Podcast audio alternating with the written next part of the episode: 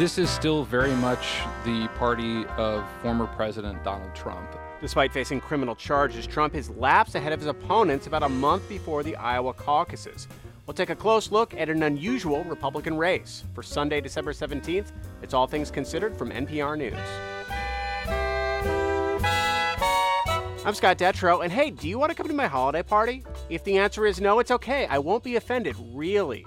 In fact, we will hear about new research indicating that we all overestimate how much people care when we decline invites. The way this research project came about was because of me fearing these negative implications. So when I saw these studies, I'm like, wow, it's really not that bad. And we'll check in with the hockey goalie, all things considered, is following through his first pro season. It, it was a really, it was an incredible moment. I mean, it, when to hear my name get called like that.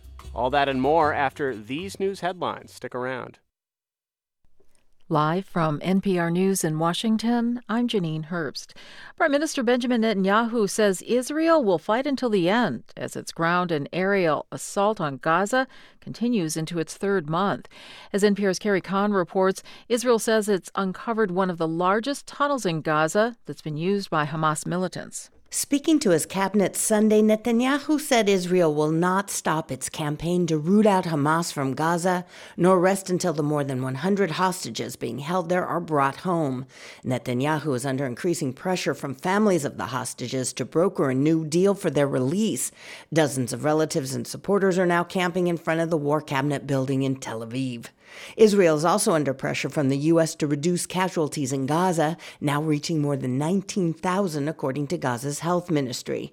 Israel's military said Sunday it discovered a large tunnel complex used by Hamas just feet from a key border crossing with Gaza. Carrie Kahn, NPR News, Tel Aviv. In Georgia, Republican state officials are using a legal strategy in the state's redistricting fight that threatens a key tool for enforcing the Voting Rights Act. As NPR's Hansi-Lo Wang reports, it's the latest step in a legal battle over Georgia's election maps. Private individuals and groups have brought the majority of lawsuits seeking to enforce Section 2 of the Voting Rights Act, which bans racial discrimination in the elections process. Those lawsuits include the cases against the congressional and state legislative maps approved by Georgia's Republican controlled legislature.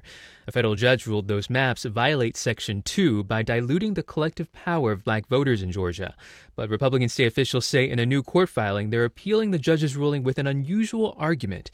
They argue private individuals and groups do not have the right to bring this kind of lawsuit.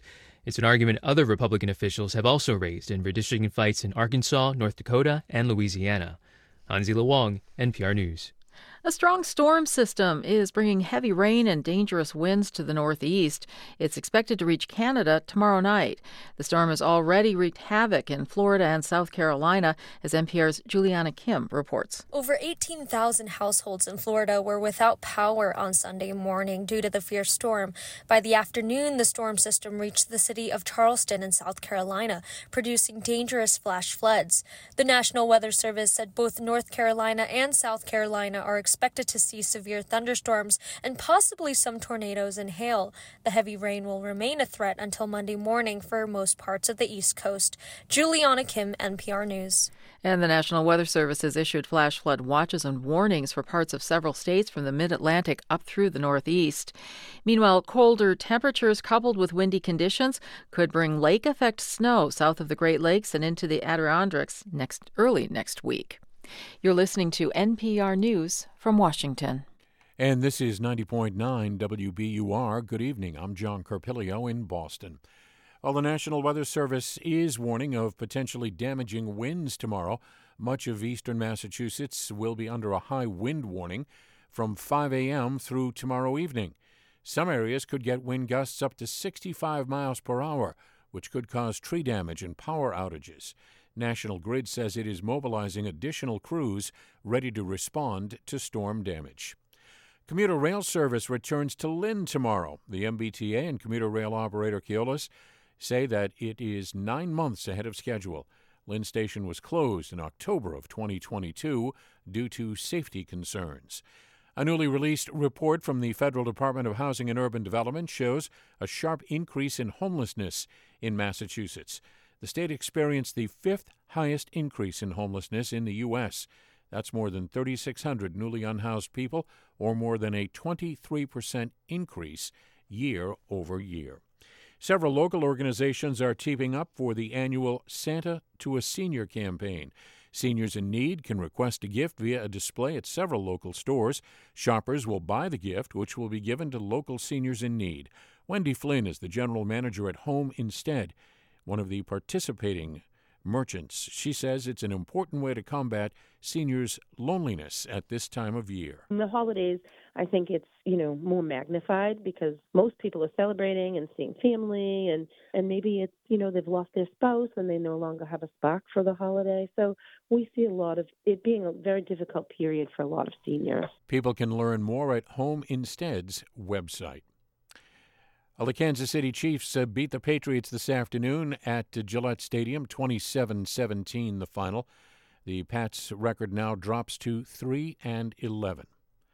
Again, a high wind warning from 5 a.m. tomorrow through tomorrow evening, rain developing overnight, lows around 50, rain and very windy tomorrow, low 60s, and then a chance of rain upper 40s on Tuesday, 48 degrees in Boston. WBUR supporters include Neon with Ferrari, Michael Mann's film about Enzo Ferrari fighting to save his empire, his family, and win the biggest race of his career, with Adam Driver, Penelope Cruz, and Patrick Dempsey. Opens in theaters Christmas Day. We are just weeks away from the Republican Iowa caucus, the official kickoff to the presidential primary season. In many years, Iowa provides a golden opportunity for a candidate to break out from the pack or establish him or herself with a surprise strong finish. This year is different. Looking at the race in Iowa, former President Donald Trump up by 30 points now. And former President Donald Trump's lead is growing in the state. Iowa. 51% of Iowa voters now support the former president as the nominee, while 90 In this race, the Republican field has only ever had one leader, former President Donald Trump. And that is despite the fact that he is currently facing 91 felony charges from state and federal jurisdictions, and that he has not participated in a single Republican presidential debate so far. Republican candidates who are running against Trump to try and be the presidential nominee themselves, they've been reluctant to criticize or challenge the former president. Vivek Ramaswamy often goes out of his way, in fact, to praise Trump. President Trump, I believe, was the best president of the 21st century. It's a fact. Chris Christie, the former New Jersey governor, is the only candidate who has consistently criticized Trump and criticized his fellow candidates for not doing the same. The fact is that when you go and you say the truth about somebody who is a dictator, a bully, who has taken shots at everybody, whether they've given him great service or not over time, who dares to disagree with him, then I understand why the these three are timid to say anything about it. But perhaps as a result, Christie has often found himself at the back of the pack, struggling to stay relevant in the race. Trump, for his part, often seems to be ignoring the primary altogether when he does campaign. We have to send a great signal, and then maybe these people just say, okay, it's over now. It's over. We got to end it because we have to focus on crooked Joe Biden and the Democrats. Trump has reshaped just about every piece of the Republican Party, and about a month out, it looks like he's reshaping the Iowa caucuses too. To look at how strange Iowa has been this year and what it tells us about Republicans in 2023, I'm joined by two Iowa caucus experts Iowa Public Radio's Clay Masters and J. Ann Selzer, who's president of the Selzer and Company polling firm and who is widely viewed as the pollster with the sharpest understanding of Iowa's electorate. So I'm going to start with you, Clay. You've covered a few caucuses now at this point. Does this one feel different to you? Well, definitely it feels a lot different. It's unprecedented, uh, which is kind of a, a, phrase that gets used almost to the point where it's exhausted. But this yes. is a very unprecedented time to have a former president indicted on several criminal charges and who is far away the front runner of, of the race for the Iowa caucuses. Um, you, you're not seeing a whole lot of growth within the crowds when you go see some of the other second tier candidates. And those second tier candidates are just really far down from where Donald Trump has been in the polls this entire uh, caucus cycle throughout the year. So, very, very strange uh, caucus cycle, unlike any of the others that I've covered and you are the Iowa pollster. How different is the caucus compared to previous ones you, you've studied when it comes to the numbers, when it comes to where the candidates are at this point in time, about a month out?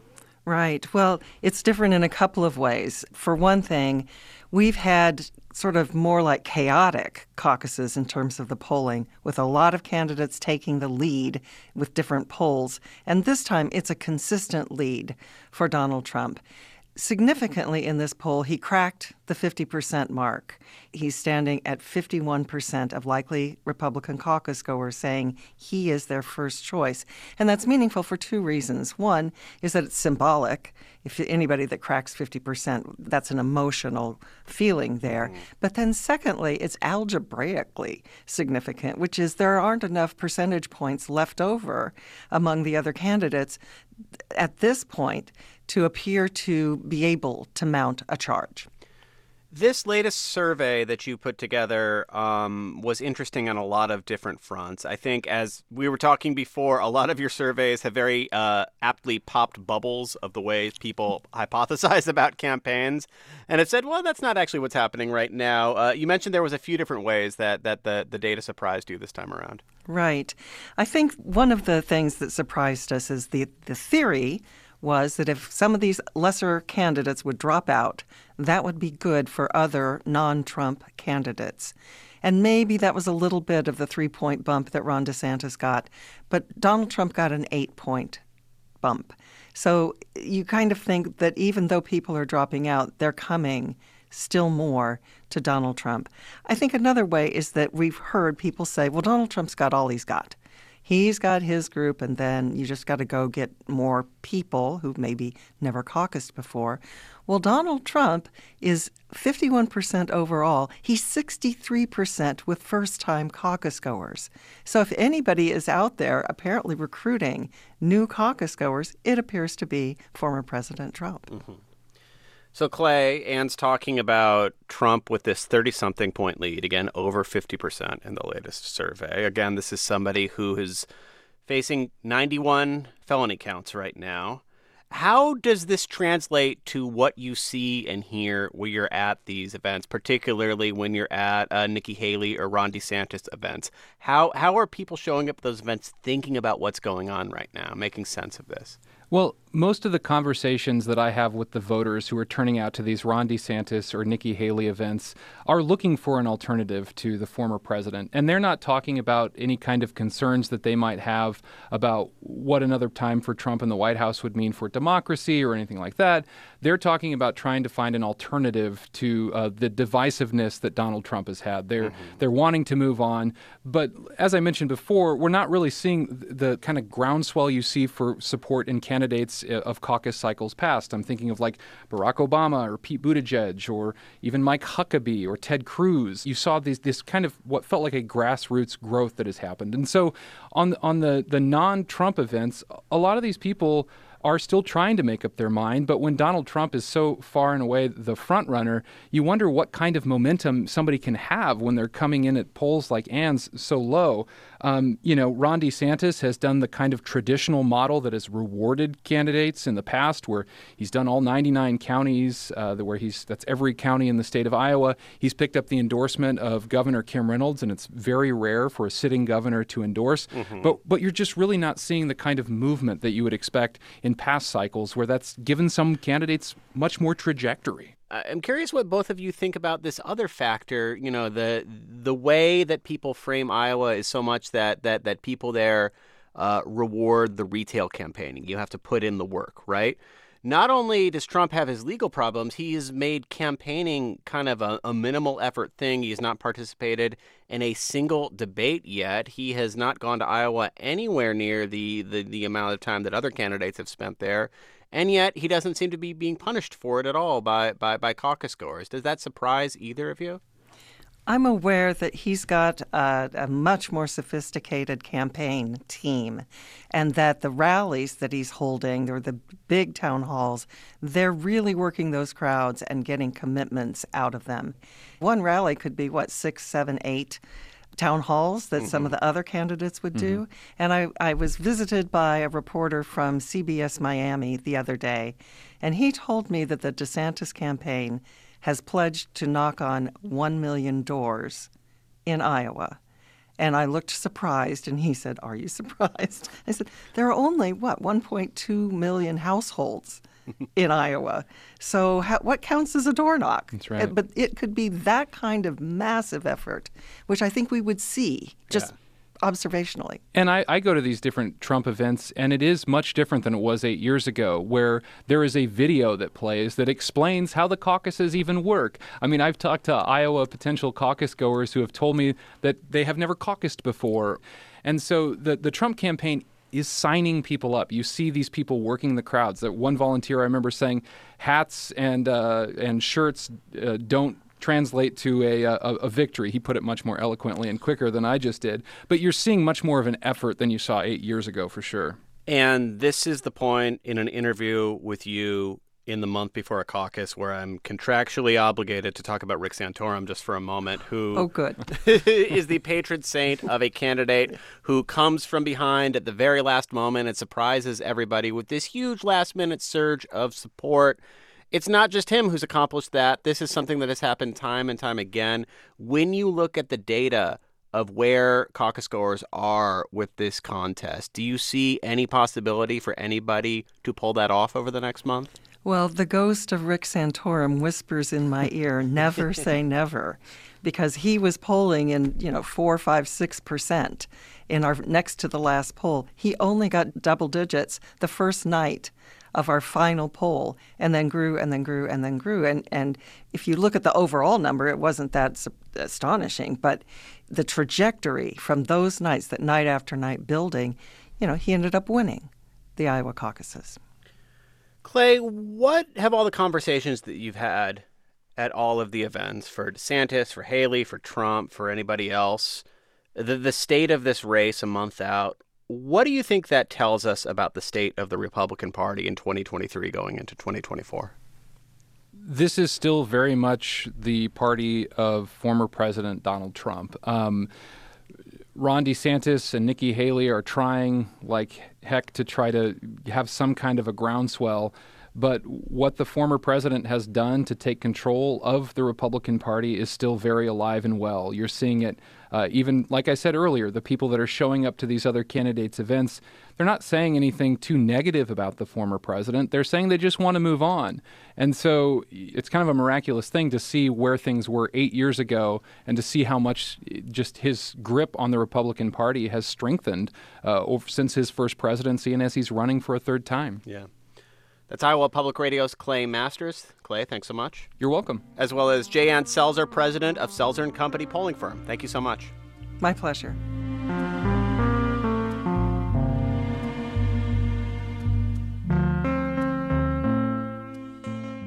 You're listening to All Things Considered from NPR News. This is 90.9 WBUR. Good evening. I'm John Carpilio. Thanks so much for being with us. In the forecast, rain developing uh, tonight with a low around 50. Rain very windy tomorrow. High wind warnings in effect for eastern Massachusetts. Gusts 55 to 65 with heavy rain. And still a chance of rain upper 40s on Tuesday. WBUR supporters include We Need a Vacation. With over 4,000 vacation rentals on the Cape and Islands, from large to small, luxurious to modest, for over 25 years. More at we need a vacation.com and Xfinity Internet with the Xfinity 10G network, so everyone at home can be online, even at peak hours. Xfinity from Comcast. The future starts now.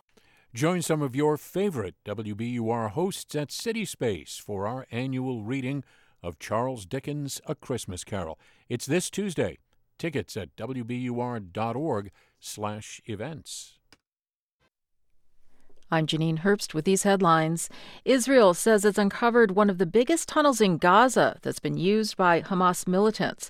This as Prime Minister Benjamin Netanyahu says Israel will fight until the end as its ground and aerial assault on Gaza continues into its third month. New research shows a popular app used by parents and schools to coordinate transportation for students has serious issues. The problems are fixed now, but officials say the security gaps could have exposed sensitive information about minors.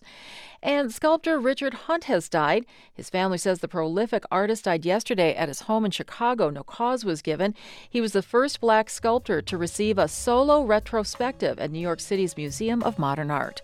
I'm Janine Herbst, NPR News.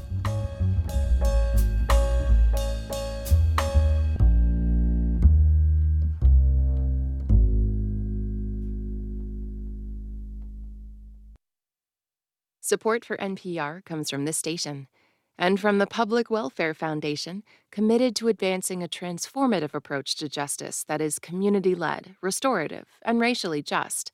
Learn more at publicwelfare.org. From American Jewish World Service, supporting human rights advocates worldwide in the fight for democracy, equity, and justice for all people. Learn more at ajws.org. And from listeners like you who donate to this NPR station. This is All Things Considered. I'm Scott Detrow. It's the holidays, and that means sometimes we get invitations to events that we just can't attend, or maybe, to be real, we just do not want to attend. But we worry, some of us too much, about the impact of saying no. Will my friends be angry? Will my colleagues think I don't want to spend time with them outside work? The anxiety can spiral. A new study suggests, though, that actually declining an invitation might not be as bad as you think. Julian Givi is an assistant professor of marketing at West Virginia University and one of the study's authors. Julian, welcome to All Things Considered. Hey, thanks for having me. I thought I was, you know, unique and just always worrying about the the implications of saying no and trying not to disappoint people, but I guess enough people feel this way that you have thought to do a study on it. What was the inspiration here? I was invited to an event and it was it was someone's wedding, you know, quite far away and quite a hassle to get to and mm-hmm. I really did not want to attend it, but I was like, man, I can't I can't say no, right? They're gonna they're gonna kill me if I don't go. And so it got me wondering, you know, if people kind of worry a little bit too much about these negative ramifications. And so I was interested, you know, do they actually exist? And tell me what exactly the study looked at and what you found. Yeah, so in the study, we basically had uh, two groups of participants. Some were what we call called inviters, and others were what we called invitees. And so if you were in an inviter condition, you imagine that you invited someone to do a social activity. So it could be, you know, going to dinner, it could be attending a museum, you know, whatever. And then what we did was we had invitees predict kind of the negative ramifications of what would happen if they said no. So, for example, how upset would the inviter be? How disappointed would they be? How, how sad would they be? How angry? Um, would they invite them to do something again in the future? And then we also had inviters tell us, like, well, how would you actually feel, right? So they respond to all those same questions, only kind of assessing it for themselves. And what we kind of found consistently over and over across uh, several different studies is that invitees tend to overestimate these these various negative implications. So just summing this up, you asked both sides to kind of weigh what they thought would happen and then what would actually happen. And consistently, the person who was saying no overestimated how upset the other person would be. Yeah, that's 100% accurate. I do have to ask did in any way at all did you get into the pros and cons of making up an excuse when there isn't an excuse? Like instead of, no, I don't want to go, oh, I'd love to, but I got a flu or whatever, you know? I think when it comes to offering excuses, I think three pieces sort of advice for people here. The first is to is to offer a reason why. So this is kind of a funny story. This happened before the before I started with this research project, but last year I had, you know, texted my mother and asked her, "Hey, do you want to go get Chipotle?" It was like a nice, you know, summer night. You want to go grab Chipotle? And all she responded with was, "No, thanks." Wow. I was sitting there like, wow, like you can't even no. can't even give me anything, you know, that you're busy or tired or something, right? Um, and so so one, give a reason, which your mom yeah, did not number do. one, yeah. So moral of the story, give give a reason, right? And then the second piece is, uh, you know, some some events right require you to spend money. So it's you know tickets to a football game, going to a show, out to eat, etc. If you cite a lack of money, um, people tend to be a lot more understanding than if you cite a lack of time. So in either case, they're rather understanding. But you know, I think it makes sense, right? That mm-hmm. logically we would think, okay, if someone can't afford it, then we're not going to you know put the pressure on them. And then the third point is kind of the the no but strategy and this is a very this is one i use all the time in my own life and so it's when someone invites you to do something and for whatever reason you can't right um, you can always go with say you know no i can't make it but i would love to do x y or z with you you know in the coming weeks. And with this it's kind of nice because in some cases right we're declining events not necessarily because we have like another commitment or we can't afford to go or whatever, but really just we just don't want to go to it, right? There's certain events that you just yeah. don't want to attend. And with this, you can kind of point in the direction as to what you do want to do, right? So I don't want to go to this holiday party with people I don't know all that well. But if the host would like to go out to lunch next week, I would, you know, let's let's do that. I'm wondering, has doing this research and seeing the results led you to change the way that you respond to invites? So I always try to use um, my my own findings to kind of inform my day to day life, and as I as I kind of you know one like I mentioned before, I use that no but strategy all the time now. So I certainly like everyone else, you know, the, the kind of the way this research project came about was because of me fearing these negative implications. That when I saw these studies, I'm like, wow, it's really not that bad. And I kind of thought to myself, you know, whenever I invite people to do things, and they turn me down, it doesn't really matter all that much to me, right? I can go on to the next person, yeah. or maybe I inv- I've already invited five others, and so it doesn't matter too too much. So, sort of my day to day life now, um, when I'm invited to do things, I I feel more comfortable turning people down, and also I think that no but strategy, you know, definitely has, helps in that regard too. Well, Julian Givi, an assistant professor of marketing at West Virginia University, thank you for accepting our invitation to come on All Things Considered to talk about your new study about invitations. Absolutely. Well, I'm glad glad I didn't turn this one down, turn this invitation down. Thanks for having me. In kitchens across the country, bakers are cranking out batches of treats for holiday parties, cookie swaps, or just to eat off the cooling rack. It's undeniable December is all about cookies. And that is especially true for the team of food writers that puts together the lineup of new recipes featured in the New York Times annual Cookie Week. So this year, armed with a stand mixer and a microphone, NPR producer Emma Klein set out to discover what it takes to make a knockout cookie recipe. I love baking. Sometimes it's pies, cakes, or bread, both sweet and salty. But every December as a kid, my mom and I would spend hours crafting cookies to fill festive tins for family and friends. now, years later, I love to find new cookie recipes to try. So this year, I had some friends over to bake some of the New York Times holiday cookies. We made the matcha latte, Mexican hot chocolate, and the Technicolor cookies. And I'll get into why they're called that later. After our baking party, I called up the people who actually created this year's cookies to hear how they come up with their recipes. New York Times food writer Eric Kim felt like he had a lot to live up to with his 2023 cookie offering. I had a lot of pressure on myself this year because my cookie last year was a gochujang caramel cookie, which truly went bonkers. That's that's the most viral I've ever had a recipe go. We were kind of like selling out gochujang in stores. Kim and the rest of the team spent months trying to perfect their recipes. They start prepping for Cookie Week in the summer. If people knew how much work went into each cookie, I mean, the first year I almost lost it. My parents came downstairs and saw maybe 30 bowls of different batches, and they were kind of like, Wait, you're still working on the cookies? And I was like, Go away. Don't talk to me. Kim's recipe this year was the result of a bit of experimentation. These cookies started off as matcha blossom cookies because I was sort of playing around with, you know, those like really old peanut butter blossom cookies that you had at your friend's house, maybe. He eventually ended up with a matcha latte cookie, a combo of the popular green tea flavor baked into a cookie and topped with a creamy milk frosting. Are they done? Next up, we made Vaughn Vreeland's Mexican hot chocolate cookies.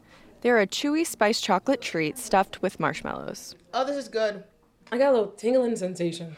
That's because uh, you can't handle spice. the Technicolor cookies, developed by New York Times contributor Sam Seneviratne, are the most striking looking cookies of the seven recipes. So pretty. They're bright with psychedelic stripes and spiced up with cardamom and ginger. I think people really do eat with their eyes as much as they do with their mouths. And especially when you're trying to convince people to make your food, especially at this time, there's a million cookies on offer. So I think it is important to make things that are visually appealing. And then the taste has to match. It's not worth it if it's only pretty. If she gets the recipe right, readers will be making batches and batches of these cookies for the holidays. But Sam, she won't be. By the time it comes to the actual holiday, I've made so many baked goods that I usually just take a full on break from it. so, were this year's cookies a hit? Here at NPR headquarters, we had our own little taste test at the All Things Considered holiday potluck. Can I get you guys to taste this and tell me what you think? Oh, good. I like the texture. Kind of buttery cookie. It's really nice. It was supposed to give matcha. It was supposed to give matcha. It was supposed to give matcha. It wasn't giving that much, but it was giving, you know, like a little ginger moment. That's what it was giving for me. I ate all of it though. So, pretty popular, but I might need to make these one more time to get it right for the next holiday party. From NPR News, I'm Emma Klein, wishing you all happy holiday baking. This fall, we went on the ice with rookie goalie Mitchell Gibson as he tried to make the roster for the Washington Capitals. I like a shot. What? I like a shot. Yeah? It's keeping me on my toes right now. Gibson didn't make the team, so we're following along throughout his first professional season in the minor leagues. He's been shuttling back and forth between the Capitals affiliates in Charleston, South Carolina, and Hershey, Pennsylvania. and things are going well. I think my self confidence has improved a lot to kind of help with some of those things that don't get in my own head. I, you know, I got this. I can do this. Don't get intimidated by by the moment. You know, crowds get a little bit bigger, fans get a little bit more intense, all that kind of stuff. But I'm trusting what I what I got going on right now. Gibson scored a goal, believe it or not, and remember, he's a goalie. And he's gotten the chance to suit up for a team that he rooted for in the stands as a kid. But as expected in your first year in the pros, there have been a lot of adjustments. We caught up with Gibson the other day. He was in Florida for an away game with the South Carolina Stingrays, and he said the biggest challenge has been the constant back and forth playing for two squads. It's funny because South Carolina, it's 60, 70 degrees. We can go to the beach, go out downtown, and, and a lot of good restaurants down there. And then you'll get the call up to Hershey, and the next day I'll be in a winter jacket long pants and got to throw away the flip flops. Is it hard to get into a groove when you're going back and forth between two teams that much? It was. I had a really funny. Um, I played Friday night in Charleston. Next morning, I get on the team bus and we start pulling away from the rink. In five minutes into the bus ride, I get a call from one of the Caps guys saying, "Hey, what are you doing?" I'm like, "Oh, we're on the team bus. We're we're traveling to." It goes Greenville. And he goes, Stop the bus. He's like, You need to go meet Hershey and Charlotte ASAP. In September at the Capitals rookie camp, Gibson had told us how important the mental aspect of goaltending is and how meditation helps him find his focus. He's kept at it. With the amount of traveling and that kind of stuff, it's hard to do when you're in a hotel room. So sometimes I might have to lock the bathroom door and be on the ground just to get like quiet, um, quiet in the room. But in order to like it, it's been helping me a lot with the travel. And we're just over halfway through. Now Savannah looking to get it back. Here's Vinnie Marleau, a shot blockered by Gibson. I wanted to play you some play-by-play tape and get your reaction to a, a moment that happened the other week uh, when when you were in goal. Okay. Six skaters out for Savannah. Pass out. It's gonna go, and it's in. A goal from South Carolina. The opposing team mishandled the puck and accidentally shot it into their own net. And when that happens in hockey, the goal is credited to the player from the other team who touched it last. And South Carolina's not sure who touched it last before the penalty. You could hear by the audio, it was really confusing what happened. Nobody knew who it was. Gibson said he stood there in goal, trying to figure out who would get the credit. And then he saw his other team's goalie wave down the ref from the bench to ask to keep the puck. And I was like, oh, it might be you, idiot and then they were taking a while to announce who it was. And i was like and, and the, the longer they were taking i was like they were probably reviewing it to see if i touched it. And it, it was a real it was an incredible moment. I mean when to hear my name get called like that. So they're giving it to mitchell gibson. They're saying that gibson touched that puck last that is goal number one of the season for Mitchell Gibson. A goalie scoring a goal is a huge moment, of course, but Gibson told me his first pro season is memorable for another reason, too. Having my first pro win be with the Hershey Bears, the team that I grew up going to their games and going to the Hershey Park every year as a kid, and to finally like wear that jersey and go out and play and win a game, that was a pretty special one for for myself. And I didn't. and my dad actually drove up, surprised me, drove up to Bridgeport from Philly that day. Um, so that I I had a really cool moment with him, um, hugging him in the lobby. Funny enough, the last game I played last season for Harvard, we lost eight to one to Ohio State in that same rink in Bridgeport. So that was the last game of my college career, and then the first game of my pro career is back in that same building after letting up seven goals and getting killed to then coming back in my first pro game with Hershey and getting a win in that same building. That was a really cool moment for me and to share that with my dad who we were crying in the lobby at the end of last year and now we're we're hugging, you know, with with a lot of happiness. Nice, nice. All right, Mitchell Gibson, right now a South Carolina Stingray. We are following him through the season as he's a Hershey Bear, a Stingray, maybe a Capital. We'll see. Thanks for joining us again. Thank you.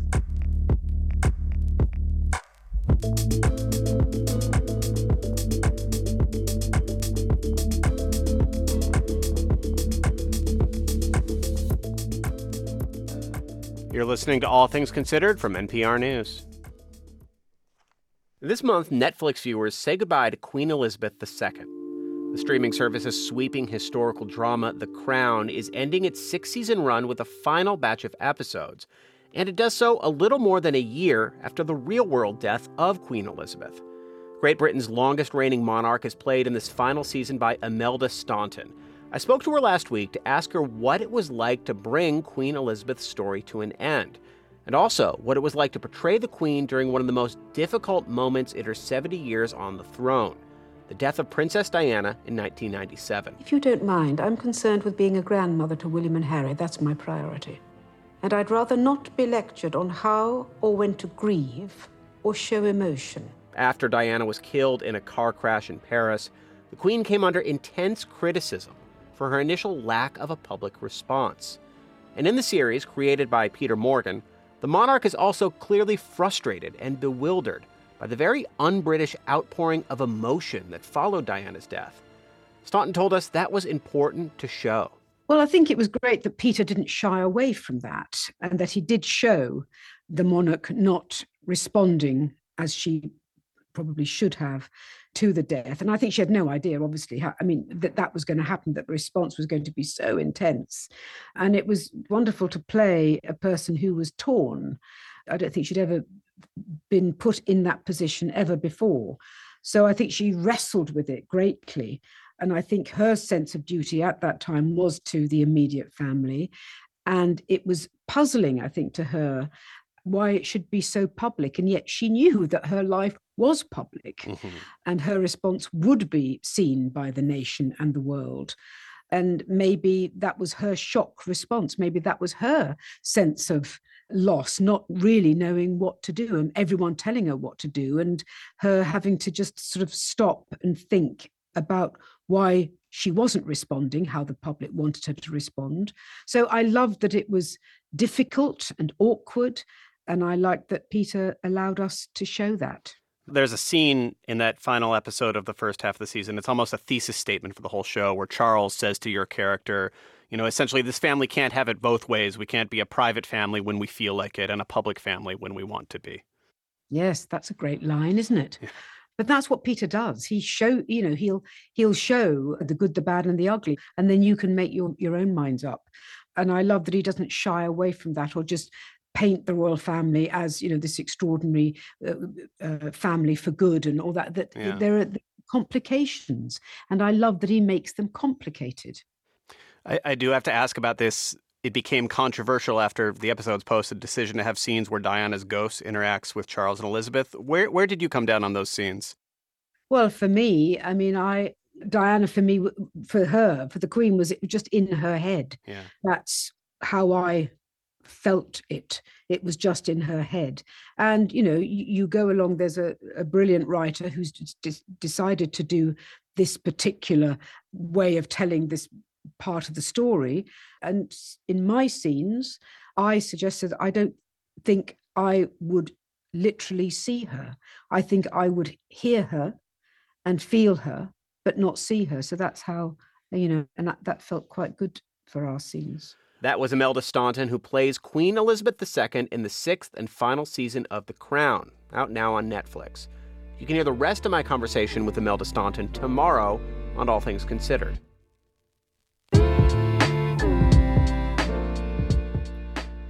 This is NPR News. And this is 90.9 WBUR. Good evening. I'm John Carpilio. Start your week with 90.9 WBUR. Tomorrow, we have scientific proof that the holiday spirit of giving is real. Give a little, get a lot. Listen again tomorrow morning on the radio and the WBUR app.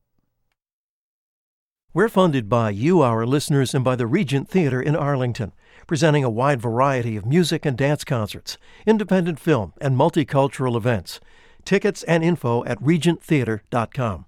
And Lauren Holleran with Gibson Sotheby's International Realty in Cambridge, real estate brokerage that is grounded in data and committed to thoughtful design. LaurenHolleran.com. Rain developing tonight. It will become heavy by tomorrow. A high wind warning from 5 a.m. tomorrow through tomorrow evening, with gusts of 55 to 65 possible. causing tree damage and power outages. Right now in Boston, 48 degrees. I'm Janine Herbst with these headlines. The number of veterans who are homeless rose 7.4%, according to the most recent nationwide count. And that's slightly lower than the 12% increase among Americans overall. But despite this year's uptick, the latest number is still down 4.5% since 2020.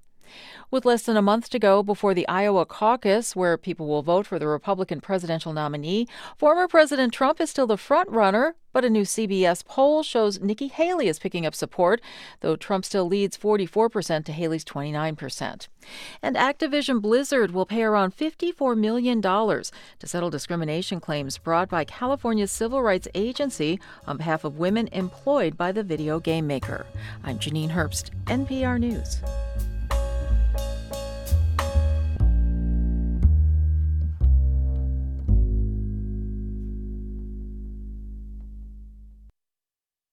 Support for NPR comes from this station and from Carnegie Corporation of New York, supporting innovations in education, democratic engagement, and the advancement of international peace and security. More information is available online at carnegie.org. From FJC, a foundation of donor advised funds working to maximize the impact of charitable giving and to create customized philanthropic solutions. Learn more at fjc.org and from the Doris Duke Foundation.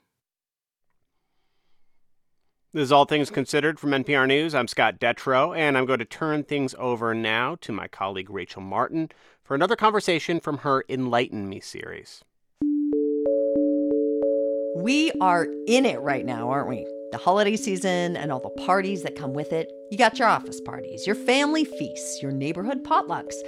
And maybe you're good at these. You float around from corner to corner making appropriate small talk, deploying witty aphorisms like it's your JOB. You love this. You're the queen of the party, the sommelier of small talk. So this used to be me. I don't know exactly what happened COVID, or interviewing people for a living for a long time, age, whatever, but it's not me anymore. Now, all I want to do is cut the talk about holiday plans or work drama and go right for the jugular. I want to ask the big existential questions, and I want to ask them right from the get go. Yes, I know this is not so cool to do at parties.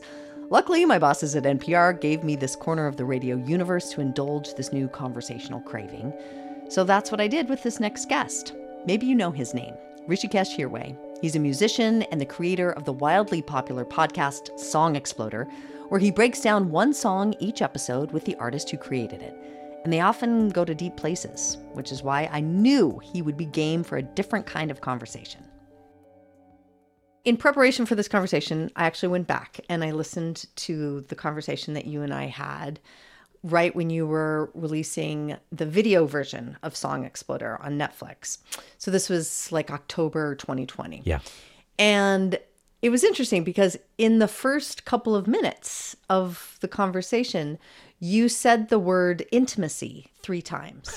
and everybody has a sense of what that word means. But I wondered if you would indulge me and put some more words to that definition. Like if you could unpack that. What what does that word mean to you in the context of conversation?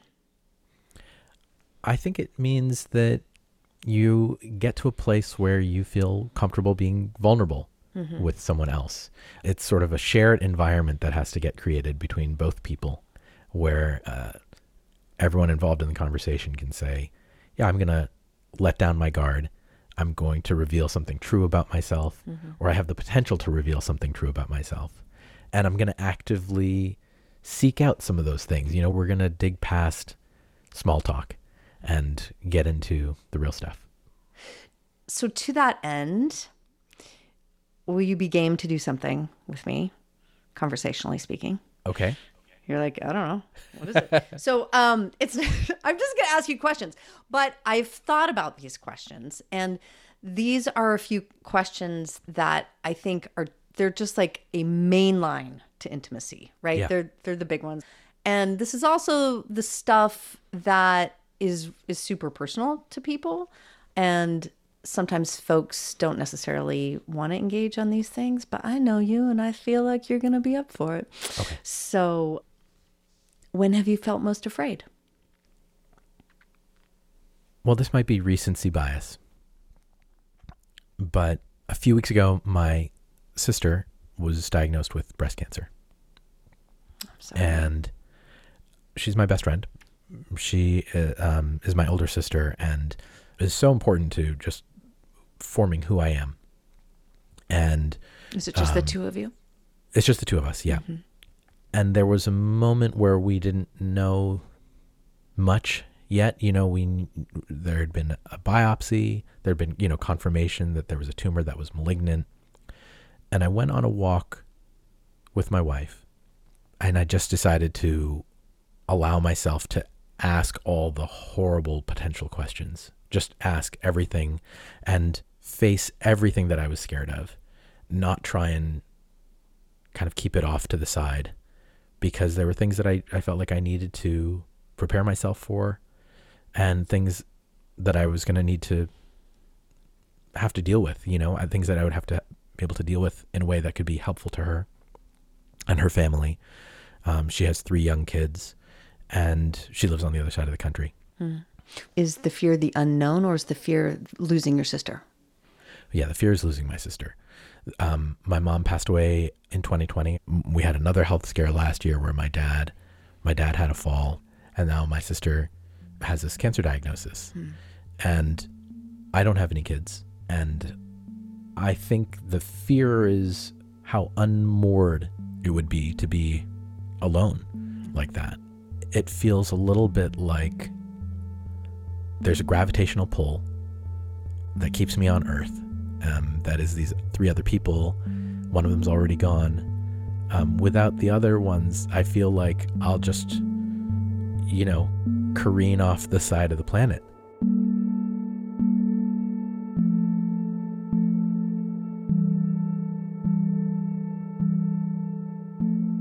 Do you believe in some kind of God or divine power? I don't think so. Not in the way that I think anybody else would use the, that word. I believe in some kind of secular magic, I guess, in the world. I think there are really magical things that happen. Sometimes they get labeled coincidence.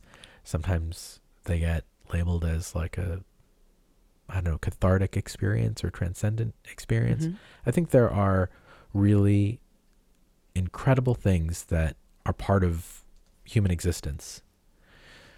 And there are things that are beyond the realm of one person's knowing. Mhm. And I'm fine with that. I think talking about God and ideas that are, I don't know, there are all kinds of attributes that get attached to that that I think really just um, end up feeling scary and to me like just ways of creating divisions between people. Mhm.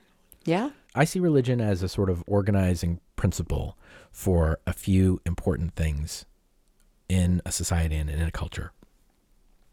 To provide some kind of framework for all these things that feel beyond our understanding, life and death, and the you know these wonderful things that happen um, in between. Um, I think it, it's also a way to structure morality.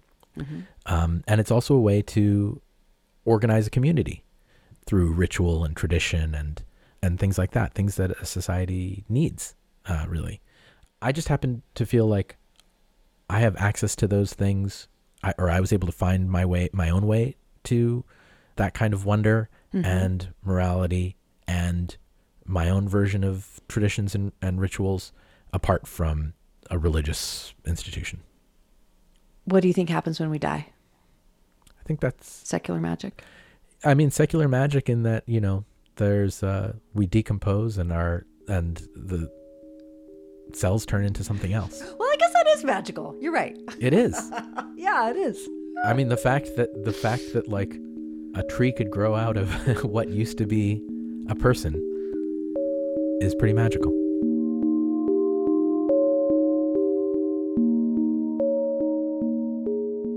At what point in your life have you felt the most creatively alive? Well, Song Exploder came out of a time in my life when I felt the opposite of that, where I felt really, uh, yeah, creatively dead, I'd say. People call it writer's block. That's what I called it for a long time. Um, creatively dead has a, a much bigger impact rhetorically than yeah than writer's block. Yeah, and I realize now that what that's really about is judgment. The reason why I wasn't able to make anything was because I was just in this whirlpool of of self judgment, um, and kind of you know sort of telling myself stories about my own worth as an artist or lack thereof. Hmm. And so I, I kind of just put music aside for a while. Because you, um, you weren't musically where you thought you were supposed to be in terms of a professional career arc? Something like that. Yeah. I um I was in my early 30s. I'd put out four albums and I hadn't had a career that like broke out into something really extraordinary. Mm. Um, I mean, it was extraordinary enough to have a career in music at all. Right. But um, but that's not how I saw it. You know, it, it, felt like like what I had achieved wasn't enough. Yeah. And it didn't feel like I could see a path where I was going to get there. So I kind of put it aside for a second, and um, I started doing Song Exploder as a kind of distraction. You know, a little side hobby idea that could also be a way to hopefully give myself a day job in between tours and making records and things like that. Yeah. Um, it sort of took off. And yeah, and then it ended up taking up a lot of a lot of my time, and um, and it also ended up reinforcing a lot of the judgment that I had for myself, because while talking to some of the huge names and people that I just really admired, I felt even more convinced that there was sort of no need for me to keep making music because what's the point? Okay, so that uh, doesn't seem like a very healthy mental place to have been. No, it wasn't great, which is why I think it felt like quite creatively dead. You know, it just even as like... you were making this thing that has become so amazing, Song Exploder. It even in the midst of that success, you were feeling even more vulnerable and sad. Yeah, I think it it took a while for that to set in. I didn't realize it uh, at first, but after a few a few years, I started to realize how much I missed making music. And so in 2021, I was I, I sort of created this uh, schedule for myself um, where one day a week I would do nothing but music. On Fridays, I would only work on music. I would set everything else aside. I wouldn't look at my emails. I wouldn't have any meetings. I wouldn't do anything for the podcast. I wouldn't, you know, ju- yeah. just music. Um, it allowed some space for my brain to get bored. I, another thing that I learned was how much boredom was like an essential part of creativity. Mm. Maybe boredom is too strong of a word for it, but it's something like No, I like it. I get it. Yeah, some kind of idleness. Yeah. I don't know, to let some kind of alchemical reaction happen in your brain molecules if they're constantly occupied by something else, it's never going to happen. But if you give yourself, you know, you go on a walk or you go on a drive or something, you know, you're, you're leaving 80% of your brain unoccupied. Mm-hmm. That's when I found new ideas could could come out, or I could sort of metabolize things that had been stirring in me for a while. All the things that happened haven't happened yet, but suddenly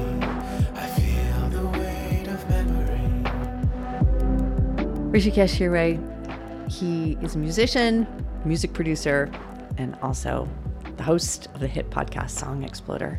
For the last 10 years, congratulations on that, by the way. Thank you so much. And thank you for talking to me. It's been so fun. Thank you for having me. It's such an honor.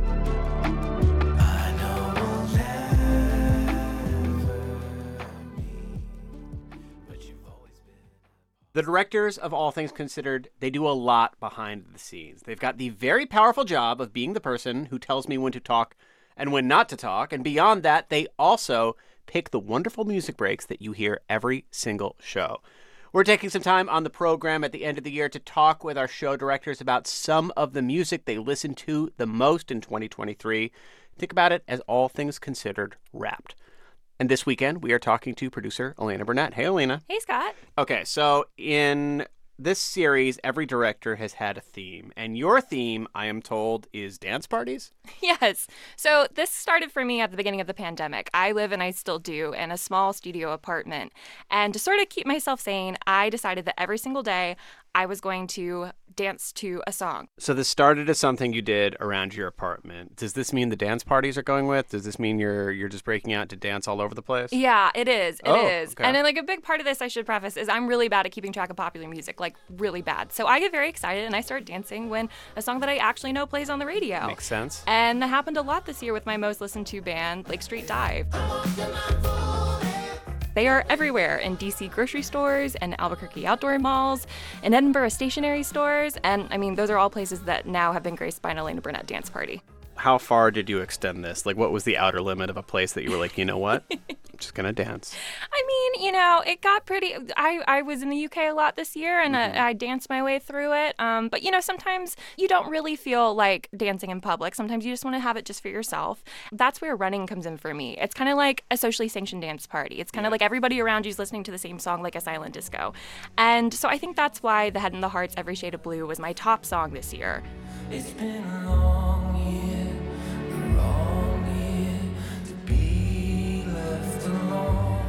then the beat kicks in and there's this kind of like da da da da da da da that just like zaps right through you and the drums are just running right along with you.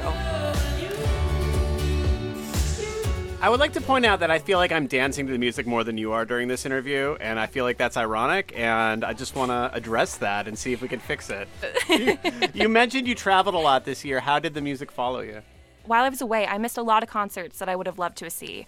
And the most devastating one that I missed was Sammy Rae and the Friends. Um, their music is just so infectious, it's like fireworks. Um, but thankfully, they released a concert album of their tour, If It All Goes South. And that album became what I listened to on repeat every plane ride I took this year. And the live just added this great element to it, um, listening to them riff together. It's an actual party on stage. In fact, there's a song literally called Let's Throw a Party. And it kind of crescendos into this like glorious, joyful, chaotic beauty, and it's just the exact go for broke vibe that you want from a good dance party. Mhm. But I mean, the dance mantra is go put a smile on somebody's face, go tell somebody they've got a place in this world, go tell somebody you want to be friends with them. And that is just the kind of pure human joy and connection that their music makes you feel.